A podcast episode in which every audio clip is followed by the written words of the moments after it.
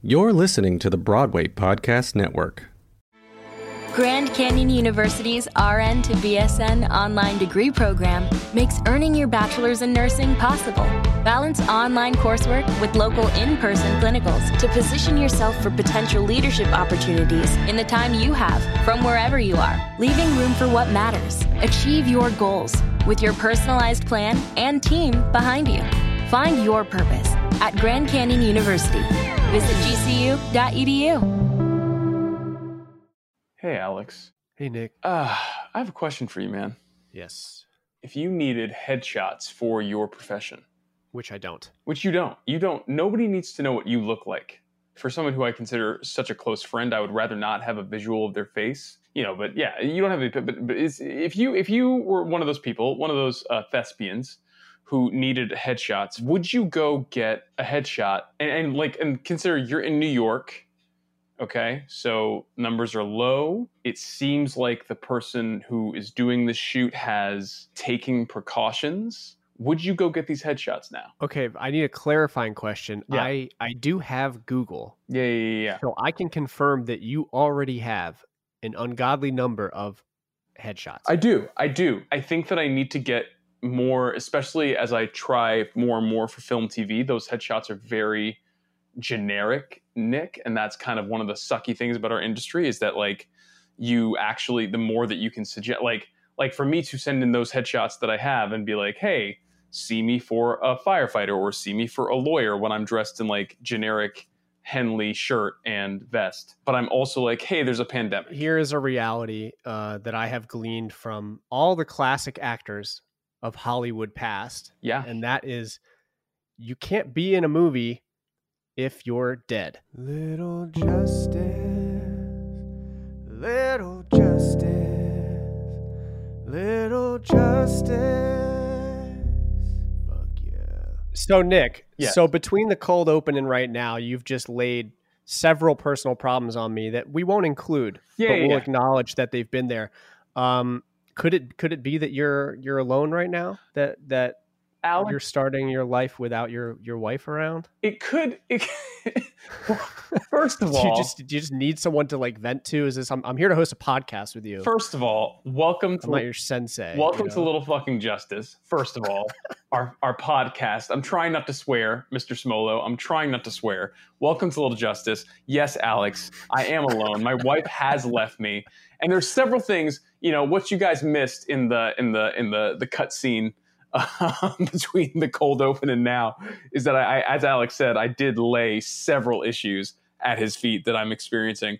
which I'm I'm happy as a friend to. I just feel like that's a, a pretty good a pretty good segue It's given today's Great theme. segue in Um, today's theme. You know, and also mental health check. You know how you doing? dude it's i will say this like i what i what i will say is like part of you know so uh, for those of you who don't know my wife left for grad school uh you know this a couple weeks ago and so i've been alone now two weeks. Not as ba- i mean having the cat here is really helpful and like that makes things better. Um i've been making a point of like going to see friends and you know socially distance going to see friends. So like you know staying six feet apart keeping masks on. Um, I've saw, you know, had one or two hangout sessions, but mostly, you know, ninety percent of the time, I'm in this house. It's definitely a little, you know, it's wearing on my mind a little bit. Absolutely, I think, but like, Mhm. but then I also think about people who have done this for four months now, and I'm like, good lord, y'all, like, God bless you, man, because this It's is been a grind. this is yeah, real. I, I realize like I don't really leave the. I go grocery shopping and that's about it. yeah, yeah, that's And I've just gotten so used to it at this point. It's you know, ins- it's just like, this is what- insane. But that's what pisses me off because that's us. But then you go across the pond, and I I keep saying this: you go right across the pond, and people are like out and living their lives. Well, yeah, because they're handling it properly. They Yeah. did their legwork. Oh my god! We, we've got half the population thinking that masks are some kind of like Illuminati ploy to get people to do I don't know what live. Hydroxychloroquine and all that bull. Like Yeah. I, I I'm constantly befuddled by the state of our of our nation and our nation's minds right now. Like everybody, uh, how we get to this point, you know. no, true. think everybody lives in this little techno bubble. They're just on their phone and, and watching, you know, the news, which is being catered to, you know, these these kind of I'll call them weak minds. Yeah. You know, I would I would choose my words more carefully, but like it's past that point. These are these are weak minded people. I- well, I will, and here's what I will say. I will say that I understand. I understand that we have a culture that has propagated this kind of thinking.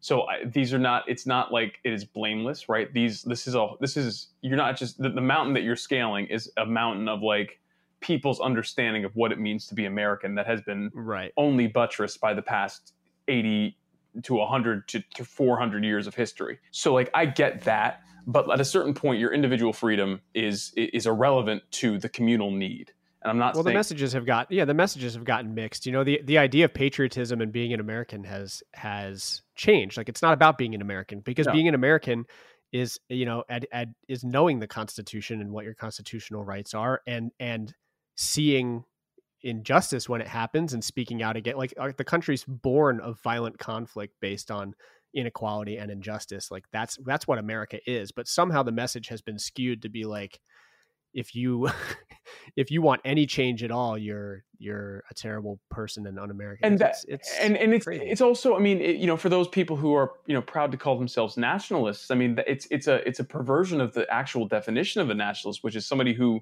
you know if you were a nationalist you would be supporting the country's interests right. like that's that's the irony like you actually aren't an at like if you're doing this you are They're nationalists for for a Confederate nation that doesn't exist anymore. Exactly. That's what I'm saying. And literally, and like, and again, granted, a nation that we did nothing to supplement once we obliterated. Right. Do you mean so? Like, there is so much history wrapped up in this. But all that to say, uh, it comes down to this whole thing of like, you know, I'm stuck wondering if it's safe for me to go get new headshots, which I potentially need for my career. Like, Right. and that's again, that is a minuscule choice, but like, that is not a choice that should be stressing me out right now. Do you but mean like, every single person has a choice like that yeah, or several choices like that almost every day. Every day Like, now. That that proliferates out into the universe and like if everybody is having to make weird little sacrifices like that and some people aren't Yeah. and exacerbating the problem by ignoring it or getting angry about it or being scared of it um it- yeah we're we're living in very interesting times very, interesting. But times but indeed. you know what? But we're, we're living, and if you're hearing this podcast, that means you're breathing, and you got choices, and you got options. i hope listen, i hope you're breathing I hope you're breathing too, and and I hope and I and I, I say that sincerely. I hope you are finding time to breathe because Mhm. that is so important, and uh, you know, and and that it's also so valuable. But in answer to your question, and back to the theme of today, which is of course we are talking about movies. Uh, I was, how would you call this? I mean, specifically for me, I would say the movies that keep my sanity in line I, my I wife had an left me. I had an idea for the title and, What's the and title? feel feel free to reject it but uh the title can be when the wife is away this movie will play That's good. That's good. And it's so funny. So like, I, I have to tell you guys, when we originally thought of this title, or when Alex brought this title to me, like I immediately I was like, yes. But I- then I it took us a second to realize that we had two very different understandings of what very it meant. different ideas yeah Like there was one really skeezy understanding of it, which was like, oh, like yeah, what are the movies you watch when your wife's the gone? wife's gone like Yeah. oh what can we watch now that she would never let us watch And and but my understanding of it was like, oh, my wife is gone. what, is the, what is the movie that makes me feel better about like? which i like a lot more than yeah, we pivoted it's a much. I just want to make clear that is what we're talking about here. We're not talking about the other thing. We're not about to go into like you know. this is a yeah this is a feel good episode not like a, Not like a you know, porn- turn off the lights and pour a wine episode yeah, like not like a porn feel good, but like an actual feel good. So we'll get we'll get to a porn episode. Oh, we should absolutely get to a porn episode. I would love doing a porn episode on this. I think I think that would be a great. Those porn movies, some of them are just hysterical. they're pretty pretty blatant They're, I, blatant. I would blatant is like is definitely a word for it, you know. But yeah, so so the best movie, you know, when you're when you're home alone during quarantine, and this this applies to anyone who is experiencing this this lonely time during quarantine. You know, what is that movie that you watch that is either cathartic for you or just makes you you know get get the get those cries Well, out? Yeah, so let me, let me ask you. So, like, Yeah. when you think of a movie like that, it, what what's your goal with this movie? Is is it to try to get rid of the loneliness? Is it to try to understand the loneliness and like kind of wallow in it a little bit? Like, what is what is the headspace you're trying to get into? See, this is where I'm different. This is where me and my wife differ. I think that where her mind often goes, I think she absolutely loves a good cathartic movie. And P.S. If you hear like grinding in the background, like just know that like they're they are building a god- orthodontist. This, yeah, I'm in an orthodontist office. No, they're building a goddamn like where they built a Cube Smart across from my home, and now they are inputting. I think it's some sort of parking structure. I don't know what it is, but there's a lot of tin roofing happening. There's like a lot of drilling. Um, you know, so it's it's kind of bull. Uh, but just know that, know that that's what that is. Um, but uh, on top of that, um, all this to say, I I think Sarah Sarah, if you were to ask her, she definitely has movies that like are cathartic. Like sometimes when she's really stressed, she just wants to watch like a good horror movie and just like s- scream it out and laugh it out and all that stuff. But I also think as this quarantine went deeper, I think that she found herself in a place of like I you know wanting to or needing to watch these movies that were just like kind and like made her feel good about life and all this stuff. I'm kind of in the middle. I want to see a character who I can relate to in the moment.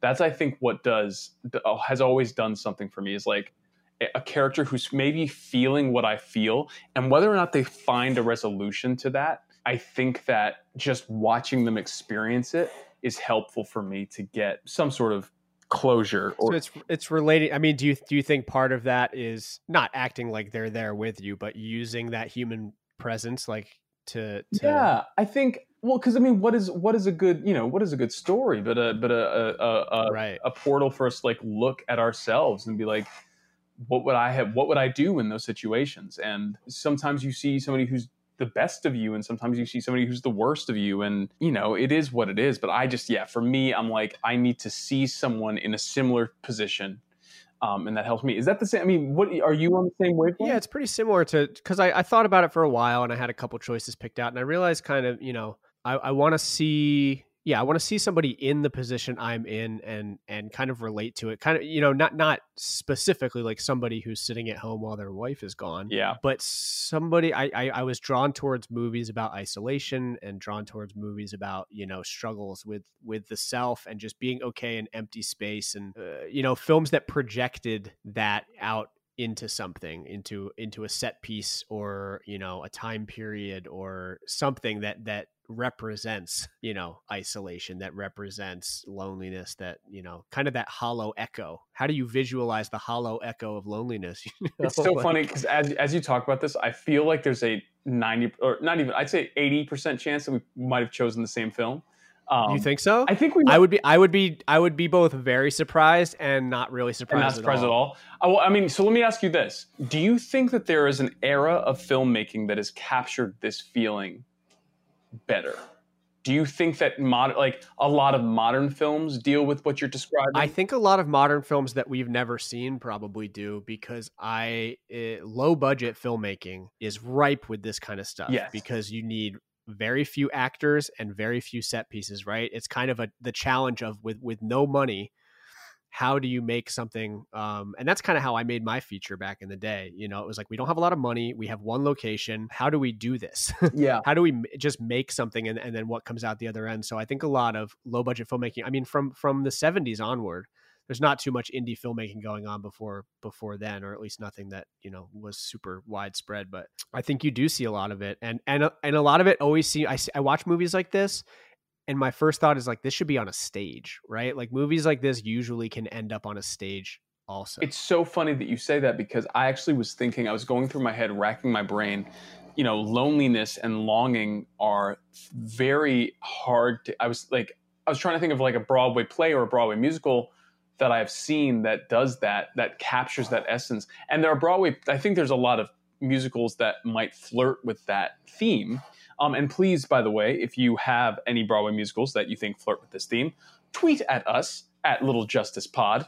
Let us know if you if you if you. Thank you, thank you. Plugging. Little Justice one of the things I was thinking about it's it's how hard it is to capture loneliness on stage. I mean, the entire concept of stage, film is a visual medium, stage is an auditory medium. We're going to hear it before we see it necessarily. Like that's why you you deal with a lot broader colors and on stage and a lot uh, you know because it's it really is about the the ear first and then the visual the visual the nuance of the visual can kind of seep in uh, whereas on, on film you know it really that that visual can be can tell you the entire story. But on stage with loneliness, you have an, this open space, and it should be this thing that like I would really love to see.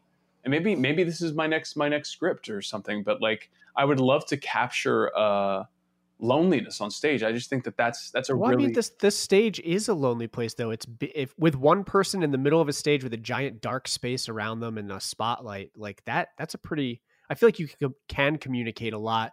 You just have to be trusting of your audience that they're going to pick up on it, right? You you can't like try to broadcast in dialogue the what you're trying to get across. Like it's it'd be very personal to the space that you perform this thing in. Yeah. But I think even in like a black box theater, if you got really creative and you had a good a good script with a good arc, you know, that that had a, a story that could carry.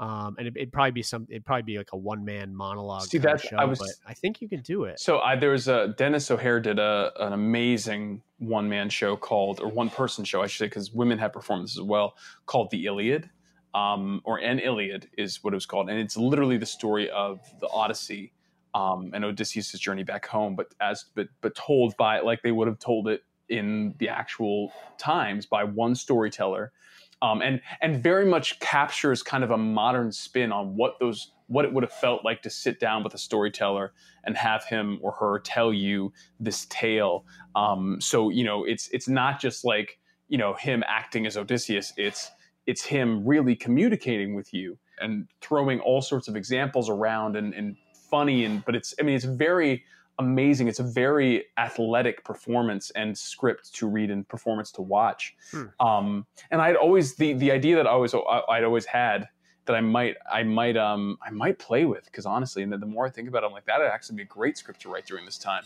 Um, I always wanted to try writing like a, a version some sort of epic story told by one person, um, but told told to themselves during uh, Hurricane Katrina. Like they're trapped in an attic in New Orleans during this hurricane, and how like very much like almost like a castaway on stage. Like how mm-hmm. do you mm-hmm. amuse yourself when you're alone? Yeah. How do you keep that that fire going in yourself when you're alone? And totally. like hearing the wind outside and knowing that there's water in the floorboards underneath, but you have to make this thing happen for yourself. You right. Know?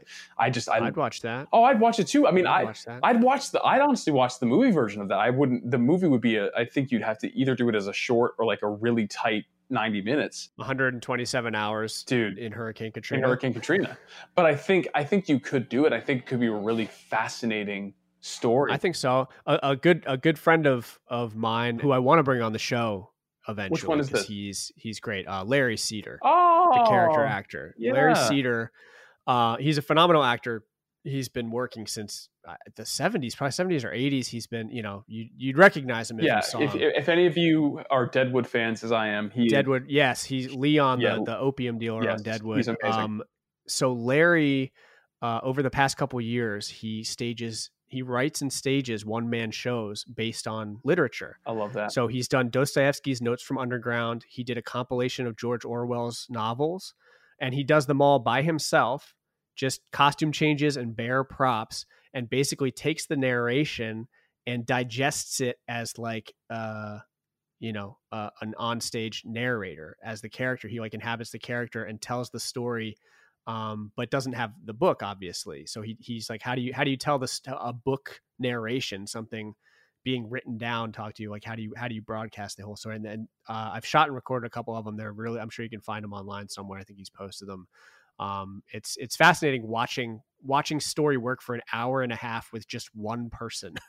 and the worlds you can build or not build um, just based on what you say and the the movements that you make. It's it's fascinating. No, and and and like if you have an actor like a Larry Cedar or like like a like a Denis O'Hare or anybody who's just, you know, I mean, people who really just know how to command the stage. Yeah. I mean, a one person show or even a one person movie. Robert Redford did that incredible uh, movie. Um, where oh yeah, uh, all is lost. All is lost and I mean, it was just him out. There. I mean, and and and uh, no words really. I don't remember any words in All Is Lost. And the, the director J.C. Chandor is is phenomenally talented. Yes. I had a chance to meet him when his first movie Margin Call came out. I remember talking. Oh my god, Margin down, Call, down to earth dude, and dude. all this stuff. But like somebody who just really understands tone. Margin Call is so good. So and it's I mean he really is low key. I mean looking at that, looking at Margin Call, and what was the one that he just had on Netflix this past summer with um it was like Oscar Isaac, Ben Affleck. It was like like a back to back to old It school, like, commando Yeah, it was. It was a few. It was a few years ago now. Was it? Oh my Uh, I god! think it was called a most violent year, Most- 2014. Most violent year. No, well that okay. No, that was one. But no, he also had. Oh, he did Triple frontier he did Triple Frontier. That was 2019. Oh, did. I didn't know that was him. Yes, he Was did. that good? it was. You know what? It was. I will say. Cast is the, phenomenal. the cast was phenomenal. Ben Affleck, like it was, it was again. I think I really do think that Ben Affleck gets the short end of the stick because he really is a solid actor, especially when you put him in the right role. I think that I think there was some there there was just like some pacing things that got to me, but Yeah. like tone. But again, tonally, it was like right on the mark, and the performances were great, and the tension was great. Um, really, just like a throwback to like those old school, you know, Yeah. like you know, uh, movies with like you know guys on a heist. Um, bunch of commandos being You know, s- speaking of recent auteurs and movies about isolation and loneliness, uh, in the complete opposite direction of something like All Is Lost, that's very big and visual. Um, have you seen uh, Ghost Story? No do i need to Ghost Story is a film by David Lowery. sarah has wanted me to see this for so long yes It's it's he. So David Lowery had had directed uh, Ain't Them Bodies Saints, which was kind of like a like a cult indie hit. And off of that, he got hired to. He went and somehow you go from Ain't Those Bodies Saints to Pete's Dragon, i love it. the Disney film. He like flew across the world to film Pete's Dragon in New Zealand or something. Um, and he got so kind of like exhausted from that. He had this idea for for a film called Ghost Story, um, and all he wanted to do was do it to like to just get over a giant Disney production, right? To just like with his friends go off and make a super low budget. The budget's like a hundred thousand dollars. Um, all the actors just kind of working on whatever. And it is it's shot in one one aspect ratio, you know, with like a 16 millimeter camera, uh, about a guy, you know, a couple, and the guy dies in a car accident and gets stuck. You know, he he becomes a ghost, basically just a dude with a sheet over his head, and eh, it's very like existential, philosophical. You know, he he gets stuck in the house as the woman, you know, she moves out and moves on with her life, and he stays there and you know through the next people who move in and the house gets demolished and then it becomes a city in the future and it like and he just wanders and and it's it's haunting it's so it's so good and it's not at all connected to Ain't Them Bodies Saints right because the same actors I don't I don't believe so. Okay. No. No, they were just his friends. That's awesome. because they'd made it and they're like, "Hey, let's I have this idea." He didn't even have a script when they went to make it. He was kind of writing it as they went. Um, a lot of the dialogues just kind of improvised. It, it's very moody. It's not like a, "Oh, let's sit down and be entertained by this." It's like, "No, let's sit down and let's sit down and watch this thing." yeah.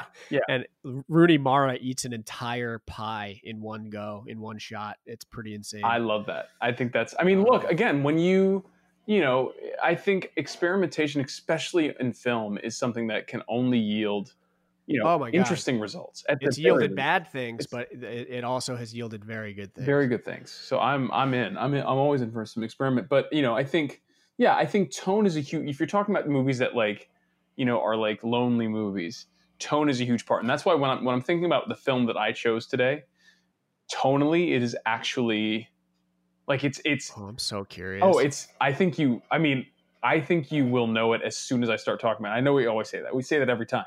But I really this is a, this is a film that like only in rewatching it did I realize how many of my favorite archetypes and scenarios come from this film. And I really think that it captures lone like that just that feeling of neutral and stuck and Yeah. you know uh, really really well. Uh, you want to you want to dive into it? Yeah, let's dive into it. You you start this time. I'll start. I'll start.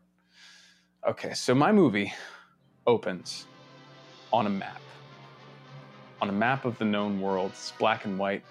Some music, some really triumphant studio music like we haven't heard in 70 years. And uh, then there's some narration just talking about uh, the state of things. We chose the same movie. Did we? yeah. I know we did. I knew we did. Because it's, it really is. I can't believe it. It's the best. I mean, when you're thinking about those feelings, dude, it's the best movie. It's the best movie. And the and and the best part that I love is one thing. You know, you talk about loneliness. You are literally introduced to your hero maybe 15 minutes in, and before that, you're seeing all these people talk. I mean, so you know, i- i- to continue the description. Um, you you open on I, you don't know if it's an island you know I mean you know it's a place it's a neutral grounds what you hear you, you- oh my god, we didn't choose the same you- movie. what we didn't Ah, Oh, flip. We flip. did same same opening, Same opening, but different movie. different movie. Interesting. Okay, well, I'm gonna I'm gonna describe I'm gonna continue to describe my movie. Do you know do, you, do you know what my movie is though? Uh, keep going. I mean, you do. I know you do because everyone does. Um, so we open, like I said, uh, open on a map, and then go to some narration of you hearing about the world. The world is uh, on the brink of war, um, or or in the midst of war, and there's one neutral ground, uh, kind of like a, a limbo, where people who are trying to get out of this country um, can go uh, as they're awaiting their their their their ticket out. Okay, and uh, you open on this town, and you hear that there's like somebody comes over a radio, and you're in like kind of a, a soldier's place, and they're like, "Please be warned, two uh, German perpetrators are are out and about, uh, you know, trying to trying to do something." And you know, you follow them and then you see these guys you see like this this you know one of the one of the police officers on the street like comes up to this couple he's like please be careful there's somebody going around and he's you know and then one of the guys that like he they're talking about bolts right? He runs off and they they runs the streets they capture him and then another couple is watching this guy being captured like oh my god what is going on over there? And they're like two vacationers and this guy's like hey listen you got to be really careful around here there's a lot of crazy things going on you don't know who to trust you know what i mean the couple's like, "Oh my god, well, thank you, thank you, good man, thank you, thank you."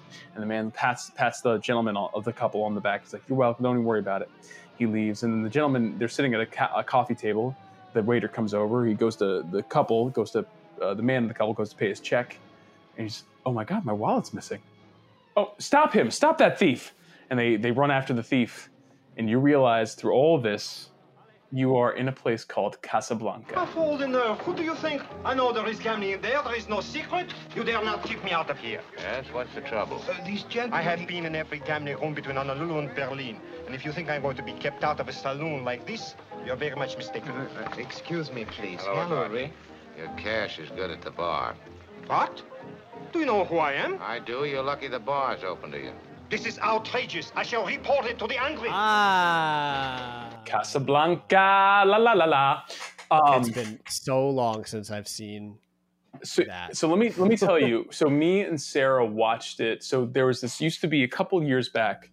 I mean, still in existence. Uh, Rooftop Cinema Club was an ama- uh, this really cool thing uh, where you could watch it exactly like the title says. It's cinema on a rooftop, and you watch it and like they set up these giant screens and you put headphones on and they you could get like specialty seats where you could sit with your popcorn and and like it actually could be a really cool thing to do in us um, Yeah. you know in these times.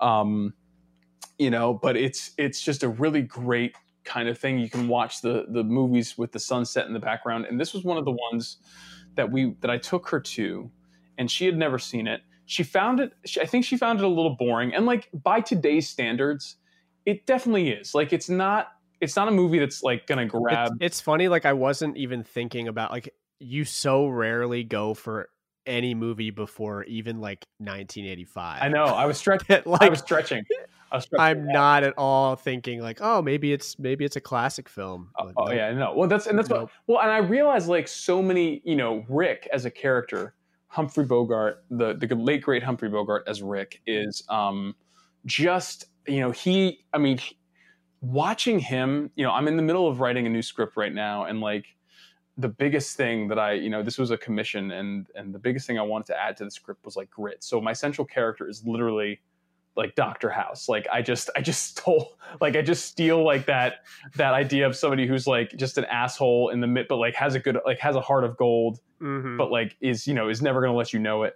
And that is that all to me started with the Humphrey Bogart and and yeah. his his characterizations. Um, Maltese Falcon, it's very similar thing, but in, but this one, that just the generational male. yeah, general- the 1940s, like very like you know miso- misogynistic with a heart of gold kind of thing. and it's and and and like again you know lose the misogyny but keep but keep the asshole you know what i mean Yeah. like i think i think that there's such a cool thing and and what i you know if you're talking about a movie that deals with loneliness right the, the kind of the whole point of this movie Mhm. is regret like that's what so much of this movie is about is about the life that you could have led. Why did you come back? To tell me why you ran out on me at the railway station? Yes. Well, you can tell me now. I'm reasonably sober. I don't think I will, Rick. And and these people are, you know, so he Rick is kind of the ultimate you know dealer right? Like he is in charge of this of this of rick's bar in in this in this you know island or in this neutral ground. He is friends with the nazis and, and not friends with nazis. He's cool with the nazis. He's cool with the common folk. He's cool with the elite. Like everyone loves rick because rick doesn't take sides. Rick is like rick is just in the middle. He's not going to hurt anyone. He's just trying to make his money and surf his drinks and whatever. You know what I mean? He mm-hmm. has a dark, dark past, and that dark past on one night comes back um, to haunt him. And um, this woman from his past needs help getting her new love uh, uh, uh, in, uh, documents to get out of Casablanca. And Rick is flooded in this brilliant scene. He's flooded with memories of their relationship. It's strange. I know so very little about you. I know very little about you. Just the fact that you had your teeth straightened. But be serious, darling. You are in danger and you must leave Paris. No, no, no, no. We must leave. Yes, of course, we. Now, the train for Marseille leaves at 5 o'clock. I'll pick you up at your hotel at 4.30. No, no, not at my hotel. I, I, I have things to do in the city before I leave. I'll meet you at the station. All right, at a quarter to 5. Say, why don't we get married in Marseille?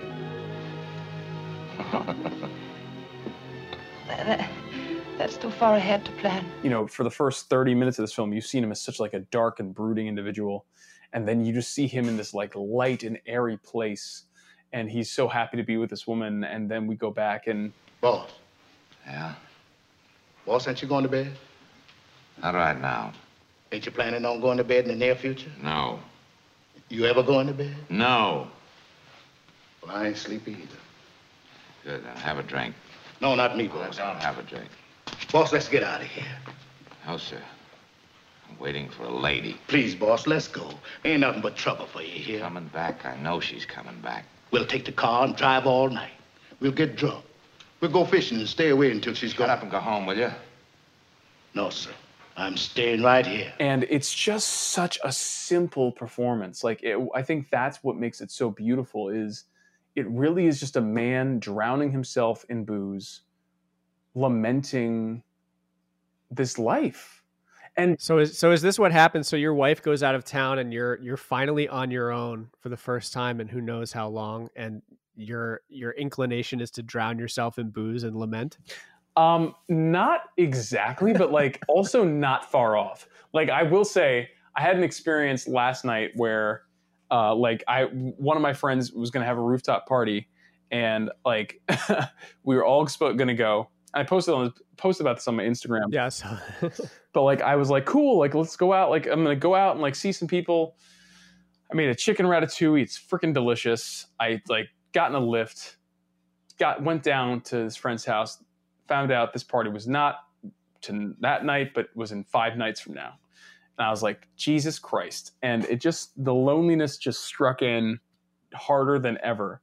And I literally went to like my local artisan beer shop and like got three cans of like ah. mulberry sour and just drank and i absolutely felt like rick. Like, like i very much felt felt like rick. And it's you know it's it's just like this it's this very strange you know you're i think what casablanca definitely ca- captures for that character is when you build those walls around yourself those defenses right that rick has built up um, you are so alone with your thoughts yeah. and and that is really the the mind that's trapping you and i think i think the brilliance of casablanca is like he by the end he gains a friend like this the shifty the shifty uh is he, i forget if he's french but the police officer who um Mhm. who's always you know who, who's like kind of his confidant but also his greatest enemy like becomes kind of his friend. Like you know what i mean? They're both stuck on this on this terrible place in this terrible place together as his as his love flies off. But I, th- I i so i think it's i think that by the end of it he's able to come to terms with where he's at and where she needs to be and doing the right thing you know? And that it's a very it's a very Right. bittersweet ending Um, but it really, yeah, especially for right now. Yeah, there, there's like an ache to it, right? Yeah. It's like an aching or a longing. Absolutely an the, ache. The feeling of it, and I, I love the setting of Casablanca uh, in terms of what it is like, and and in talking about translating things to stage, like it has a very it has a very stagey feel. This this kind of way station, right between two places. It's such a ripe playground for things like people trying to get through, and it's it's kind of this this medium space. Oh, It's yeah. pur- purgatory between places in the midst of this giant war. Um, is just so is so ripe. Like you don't really need to do much with it for it to feel a certain way. No, and I mean, if I'm not if I'm not mistaken, I think it actually is based on a play. I'm pretty sure that it's Everybody Comes to Rick's. It was I don't know if it was ever produced, but I think it was it was definitely based on a play. Interesting. It makes sense. And it, yeah, it makes complete sense because and I and I love. I mean, I I love one's one locate. You know, like things that like center around a central location. I love Mhm. stories like that. I think. I mean, yes, it's very it's a very theatrical conceit because Yeah. in theater you have one unit set and it's the, all of a sudden the cheapest play to produce in the world but it's also just that you know i think when you have when the setting is just one thing what do you focus on but the characters Yeah. and, and casablanca is full of hugely memorable characters on both you know both the villainous side and the heroic side all the people who are trying to get free you know they just break your heart there's that one moment when they stand up and they sing their national anthem and and you know and it's just and you're just watching these people just stand in defiance of the nazi regime and you're like Yeah. hell yeah like go for it yeah man so yeah it, it was it was truly Casablanca, I like that. Yeah, I, I, it's one of those movies. It's like you know all the famous scenes. You played against Sam, and frankly, my dear, I don't give a d- all that kind of stuff. well that's just because you can't. frankly my dear i don't give a damn is uh gone with the wind that's frank No. frankly miss scarlet i don't give a damn Wait, what's the um? this is uh here's looking at you What's the one at the end? Here's looking at you. here's looking at you kid. kid When I said I would never leave you. And you never will. But I've got a job to do, too. Where I'm going, you can't follow. What I've got to do, you can't be any part of. Ilsa, I'm no good at being noble, but it doesn't take much to see that the problems of three little people don't amount to a hill of beans in this crazy world. Someday you'll understand that. Now, now. He's looking at you, kid. yeah yeah One of those. One of those things. you See, not- This, this shows my. you gotta watch this again bro you gotta watch At it the end, she's okay. Yeah, I really do. I really. I mean, So you go through like I, I feel like I've watched all the Citizen Kane. I've probably seen twice, Oh, but all the other classics I've seen once. where like I don't. Yeah, I get it. You're like Um, i get it I, I never, I never have the, you know, because in, in film school you're you're looking at the individual scenes, yep the like still frames, the like you're reading the scripts and all this stuff, but like you never go watch them for fun. you oh never, no like no no no um, not at all except in this case, uh, that's an interesting perspective I'm- on on Casablanca. Also, I'm on the Wikipedia page right now. I'm I am shocked that Peter Lorre was not a first build actor for this movie. Peter Lorre oh my god, he- I love Peter Lorre so much. so good. Talk about character actors. Oh my God. he's he's the original. He's the character guy. actor. He is in one of my favorite. So he I uh Quentin Tarantino. Here's Tarantino again. We brought him up. We did it. there he is. Ding ding Ding ding ding ding ding ding ding. Um, Quentin Tarantino. His entry into the Four Rooms anthology film um, was Yeah. called The Man from Hollywood, which was based on The Man from the South uh, by Roald Dahl, short story by Roald Dahl. And in the, I think it's like a Twilight Zone episode based on that short story. Peter Lorre plays the guy who is Oh, cutting off the fingers and it's he is so creepy and so good and it's the same thing like he's just such a weird interesting texture and you're just like who who And those are you Eyes. yeah like, and I eh, I remember uh, because the the genie does the imitation in yeah, Aladdin yes of yes. him was my first introduction to like him as a and, and I think Vincent Price has the same kind of thing. oh yeah Vincent It's like that from that era, just like the character, the real characters from that that era. yeah people who are literally there to fill out your film and and give it Yeah. like that that weird feel Right.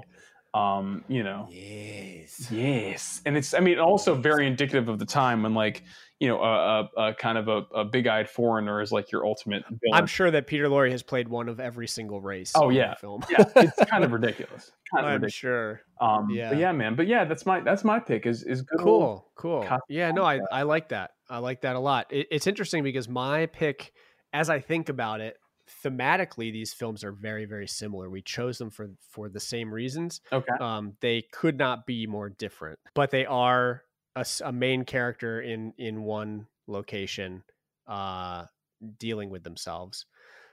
You'll know it. It'll throw you back. We open on the world and a narrator Uh, of course. Yeah. As I say. Uh, this time it's talking about it's a newscast, it's an advertisement, it's a promotion. We're flashing through pictures of climate change, right? Gas being leaked into the atmosphere, ocean rising, cities, you know, using electricity, Yeah, like yeah, cities yeah. tend to do. Uh, and then they're talking about the solution, but we figured out how, the solution. And we cut to Yep. grass in the desert, and we cut to children laughing on a playground, and um, and then we finally cut to the moon. I knew it.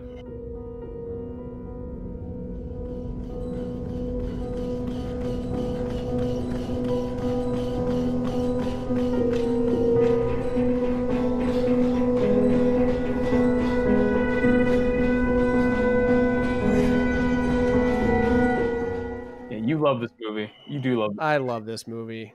The promotion ends. We go up to the moon, where one man, there's one man, Sam Bell, uh, who works on a space station by himself, um, on the moon, basically just managing the helium harvesters. Yeah, the film is Moon. Gertie, have you heard anything new about anyone fixing lunar sat? No, Sam. What I understand is it's fairly low on the company's priority list right now. You tell them to sort that out. You know what I'm talking about? That's not. I've only got two weeks, but it's not fair to whoever's coming up here next. I will, Sam. Do you want me to finish cutting your hair later? Nah, come on, let's finish this. I feel similar about Kevin Spacey's performance as Gertie in Moon that I do about Alan Rickman's performance in Hitchhiker's Guide to the Galaxy, where, you know, when you have a voiceover like this and you're never going to be seen, you know what I mean? Like, it's not like you, you don't, you know, it, it can very easily, it could very easily become rote like as much as I love Paul Bettany as Vision in in the Marvel movies, him as Jarvis, like Right. great. I mean, it's fine. It's fine, but it's not anything memorable. But like, oh yeah, when you have as and this is I was going to ask you, you know, watching this now with everything that we that's come out about Kevin There- Spacey. Yes, there are several things watching it now. So Moon is a film. It came out in 2009. The director uh, is Duncan Jones. It was his first feature. Um, he is better known as as uh, Ziggy Bowie, Zowie Bowie, uh, David Bowie's son. there you go. Just for some background, stars Sam Rockwell. He later finds out in the film he's on the moon by himself. Uh, he gets into an accident and wakes up back at the base, then goes and finds himself in the rover where he had the accident. Turns out they're all clones being kept to operate the base, and then they basically just get replaced one after the other. And he figures this out and tries to get off the station. When it came out in 2009, where this was like junior year of college, whatever, it- conceptually, right? There hadn't been a movie like this in a very long time No, um, and and you read any interview about it, and it's very very directly related to Alien and to Outland, the Sean Connery movie, um, and, and all these like science fiction epics that are are heady in their philosophy, yep. right? And at the time, I thought, okay, like this is deep, this is good filmmaking, this is solid, like uh, this is interesting. This is what more people should be doing is attempting to this. You know, this is the, a great performance, which it is. All of these things, I, I kind of elevated it in my mind. Yep. It's interesting watching it now. The perspective I have on it, how much it's changed, and that has has not even that much to do with Kevin Spacey, who plays the the AI uh, his AI friend, who you know the computer who rolls around the space station, uh, and everything we've learned about Kevin Spacey recently. Like, yeah, it's it's weird, but the character is super super flat. Uh, Yeah. They hired Kevin Spacey after they'd already like shot the movie basically, and they showed him it, and he was like, "Oh yeah, sure, I'll do it." The budget was super low, and so it it didn't really bother me.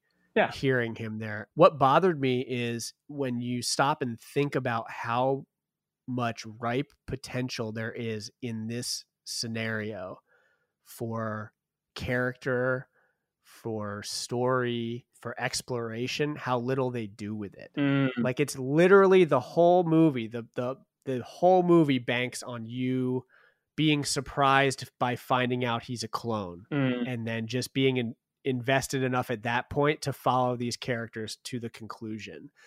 And it doesn't take that like I would love to see this movie and I think it would really really translate to stage. This is a movie about a guy who is all alone and is forced to confront himself. Yes. Like it doesn't get much better than this. Like on on a space station straight out of Alien. Yes. Like this is the perfect environment for fantastic thematic visual character storytelling. Like this is a playground for people like me. And I watched it through again this morning and I'm I was disappointed in how little it did with what it had. Yeah. Yeah. Yeah. I mean, it's you know, but it was I remember even watching like and again, this is not a, this is not a put down of it because it is there's there's so many moments in the film that are lovely, but even watching it when we when we used to watch it um back you know back in school like I'll put it like this there will be blood as much as it is a film made by a filmmaker who loves making films for film people is also a movie that has tremendous weight and and like Depth. and depth Yeah. moon does not quite sit with me in the same way Moon does not have yeah the depth. it doesn't have the depth Moon Moon has style over substance and it's pretty limited in style. And granted, and what I will say is when you put Sam Rockwell at the center of your film, do you know what I mean? Like that is a man, if there was ever an actor who could carry a 95 minute movie of this context, it's Sam Rockwell. Did you find your secret room? Just put that anywhere. Oh, that's a good idea. That's where, that's where, that, that's where I keep my leprechauns. Get out of the way. What? Why? I want to look underneath that model. You're not touching this model. Get the fuck out of the way. Listen, why don't you relax, okay? Why don't you take a pill, bake a cake, go read the encyclopedia You're a tough guy now? What, are you gonna stab me? No, I'm a peaceful warrior. I'm, I'm a lover. I'm not a fighter. Put the knife down. Hey, I- I, want to look just- underneath there. Put the knife down. No, I'm not gonna give you the my way. knife. Just What? get out of the way. I'm- Take it easy, because I Go with the knife. don't ever tell me what to do. At the time there hadn't like the fact that it was Sam Rockwell acting against it, like a whole movie with one actor being split in two, which has been, you know, beaten to death by this point. Yeah. Um at, at the time was was something to take note Oh of. yeah, and And it, and it gave Duncan Jones a whole career. And- you know, this film and and and and it was you know it's you talk about indie films like this was you know Sam Rockwell had not you know yes he'd had many many parts but like we didn't know him as the Sam Rockwell that we know today yet. Do you know what I mean? We, we knew like we knew him as this as theater Sam Rockwell from Labyrinth Labyrinth Theater Company. We knew him as like New York stage Sam Rockwell, but it wasn't like this. And so so this was definitely like ooh your favorite indie actor, your favorite indie sci-fi. and I think it's the style that I'm talking about, which is why I chose it. It's what because in my head I'm thinking, okay, like if I'm by myself and I'm thinking by myself, and I just kind of want like a meditative, slow movie about a guy, you know, with with good music, and you know, it's not going to be challenging. I'll watch it all the way through because you know, if your wife's gone, she's also probably texting you at the same time, so you don't want to have to like engage too hard. Yeah. This one was wife approved. Wife She said I was Approved. wife approved, which even I I told her this story um because you can't do any once once you're married uh there is no more just you No. right any decision you make anything you do there's there's no more just you there's a story about James Cameron when he was doing um uh, his trip to the bottom of the Mariana Trench Yep. and making a, a film about it and all that. He wanted to be the first person down to the deepest part of the ocean, and he did it. He was in his submersible, and they lowered him further than anybody's ever been before, and he touched the bottom of the lowest part of the ocean, uh, and got a phone call from his wife. and and so look at that. Let that be a lesson that you can be further away than anyone's ever been from humanity, and and she'll find you. she'll find you because that's that is the deal that you made. That's the deal, That's the problem. and and it's a great thing. It's a beautiful thing. Uh huh. Listen, I also let's can we just at some point, not even now, just break down the psychology of James Cameron wanting to go to the bottom of the Marianas Trench. I just James Cameron and water Just- in general. just James Cameron in general. I just want to know. I just I the, yeah. the best behind the scenes feature that there is out there is like a three hour look at the making of the abyss. I was about oh if, you well haven't, if you haven't watched it, please go watch it. Uh, I'm sure it's on YouTube and the quality is terrible, but it is this man is obsessed with with the ocean. He got Titanic made.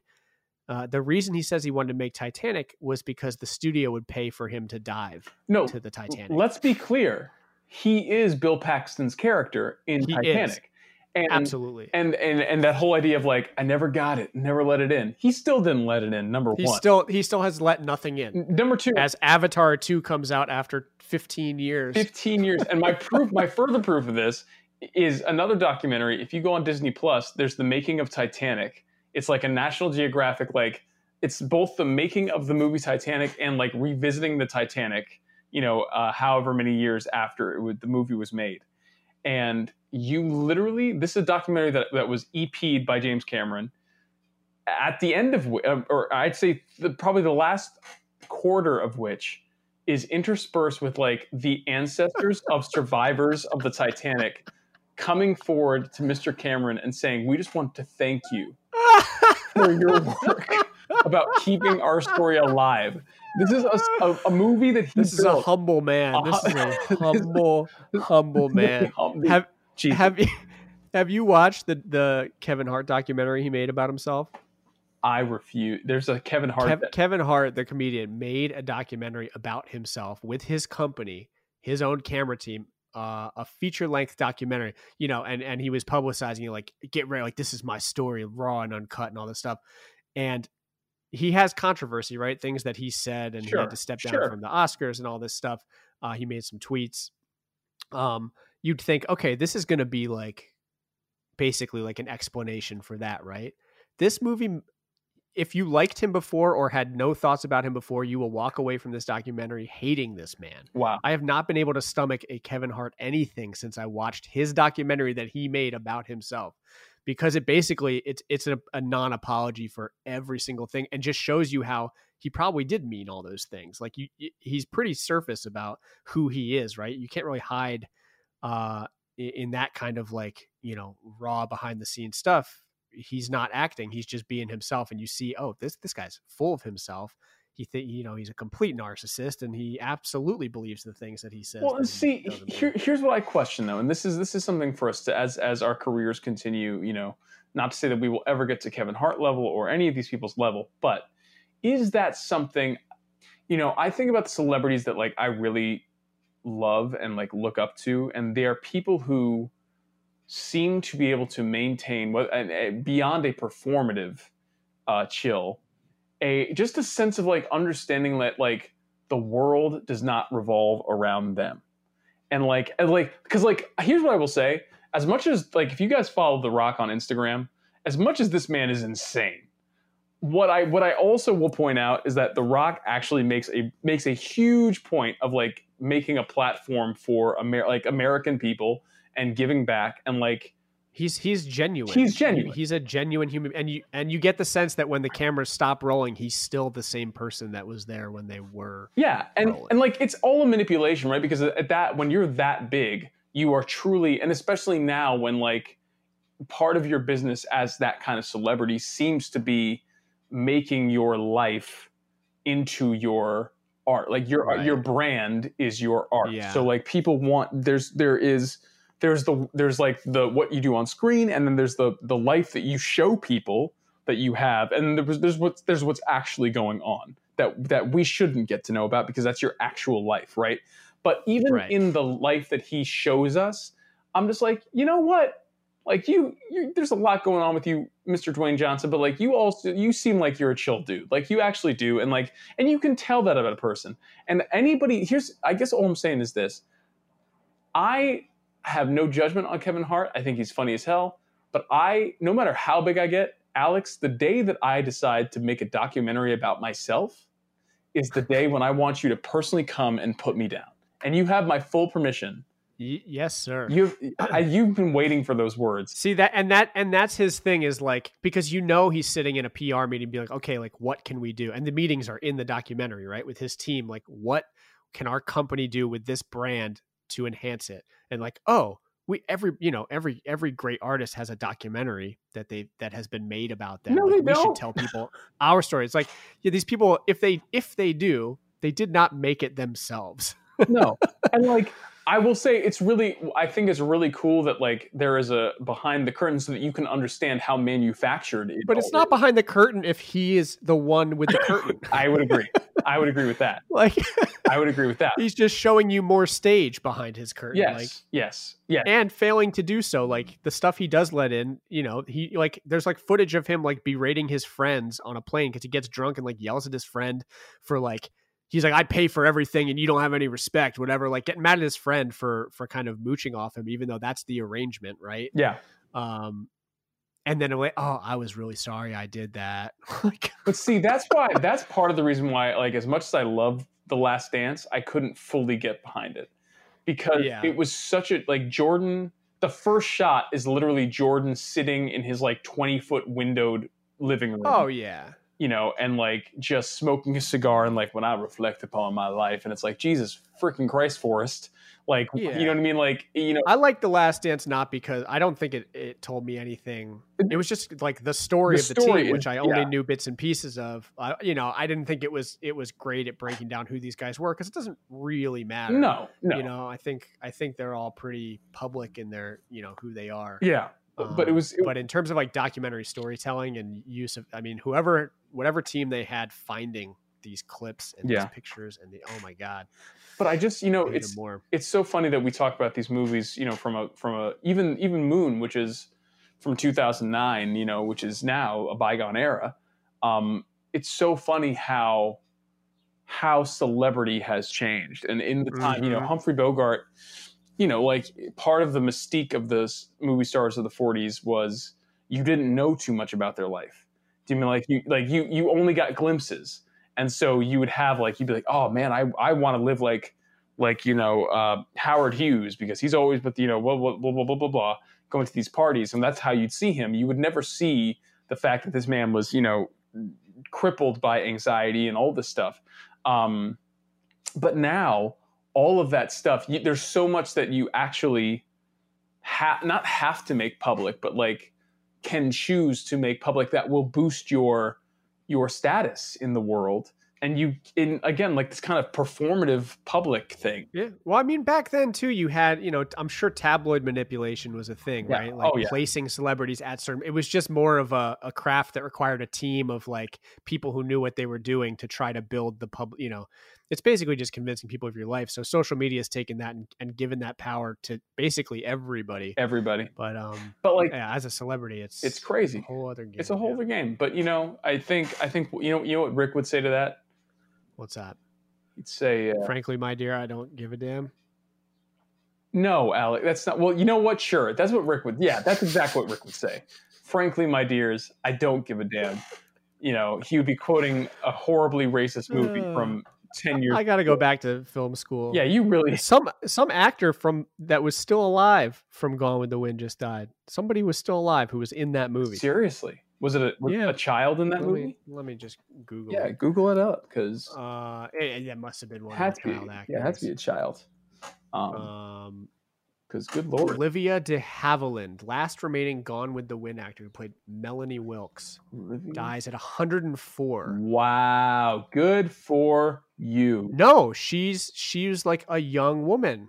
she looks to be maybe somewhere between 14 to 17 Incredible, in Gone with the Wind. Just died at Incredible. 104. dude. What a life. Godspeed. Godspeed. What a life. I that's I think about like if you've lived over a century, you are an automatic hero. Oh, you got it. You know, what I mean, you did it. You did the thing. So, I mean, good for you. All right. Well, so uh Sarah, when's she coming back to you? How long you got to endure this? How many classic movies are you going to have to watch? So many, so many. I mean, I'm I, theoretically I'm going out there. You know, um, September first, so that will be f- f- what four or five weeks from now. But uh, we will see. We'll see what happens. But uh, you know, it's it's it's crazy times. But these movies, as always, Crazy time. get us through. Yes. So yes, uh, tweet at us. Get get us with your with your movie picks for. It, it's okay if you don't have a wife or a husband. Yeah, it's Uh, okay. this can be, you know, use your imagination. yeah, use your use your use that brain power. You know, get in there. Use it. But uh, as always, always a pleasure, my friends. We'll see you next time. Hey, it's Leslie Odom Jr. here on the Broadway Podcast Network to tell you about the Rise Theater Directory, a program of Maestra Music. Rise is a national online resource designed to connect and empower backstage and administrative and creative theater professionals from underrepresented backgrounds.